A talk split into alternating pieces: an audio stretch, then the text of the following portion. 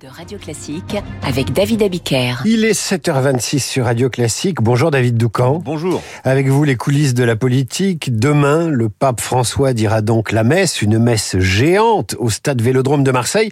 Y aller ou pas, c'est le casse-tête pour de nombreux responsables politiques, quel que soit leur parti d'ailleurs. Oui, il y a bien sûr eu la polémique un peu paresseuse et mécanique orchestrée par Jean-Luc Mélenchon sur la présence d'Emmanuel Macron. Le chef de l'État l'a tranché. C'est ma place, a-t-il dit, pour clore une controverse quelque peu artificielle, puisque le président de la République peut bien sûr assister à des offices dans des synagogues, des mosquées ou des cathédrales, sans que soudain le principe de laïcité ne s'effondre. Parti euh, de LFI, la polémique a réussi à s'immiscer jusqu'au sein de la droite avec une passe d'armes étonnante entre les deux présidents de groupe de LR, celui de l'Assemblée Olivier Marlex, qui déteste Emmanuel Macron, sachez-le, euh, sur un plan quasi personnel, a déclaré la messe ce n'est pas un one-man show, qu'il a y assisté. Cela me paraît un peu incongru de la part de quelqu'un qui, visiblement, euh, dit Olivier Marlex, n'est pas chrétien. Bruno Retailleau, fervent catholique, n'a pas compris la violence de cette charge. Moi, je ne confonds pas laïcité et laïcisme.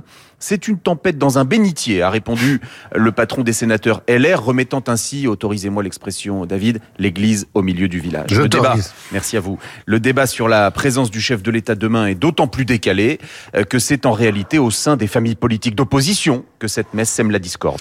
Une discorde en raison même du message politique que François est venu porter à Marseille. Exactement. Le souverain pontife ne fait pas partie des figures du panthéon de la gauche, mais son combat pour la dignité des migrants trouve un écho. Par exemple, Benoît Benoît Hamon, l'ancien candidat socialiste à la présidentielle, considère qu'il est opportun d'aller écouter euh, François parce que, euh, je cite, son discours va trancher avec la médiocrité de ceux des Européens. À droite et à l'extrême droite, euh, ce discours de François sur l'immigration gêne et divise carrément. Reconquête, qui a pourtant un sénateur dans les Bouches-du-Rhône, boycotte la messe. Le pape mélange son magistère et son positionnement sur les migrants, nous dit-on euh, chez Zemmour. Et au RN, c'est l'embarras. Les députés lepénistes des Bouches-du-Rhône sont en ordre dispersé. Franck Et Emmanuel Taché de la Pagerie seront au Vélodrome, mais pas José González, euh, parce que selon lui, c'est un pape, je cite, trop politique. Polémiques et circonvolutions compliquées euh, que les Français regardent de loin et bien souvent avec incompréhension. Sachez par exemple qu'ils sont, selon un sondage BVA publié hier soir, près de 70%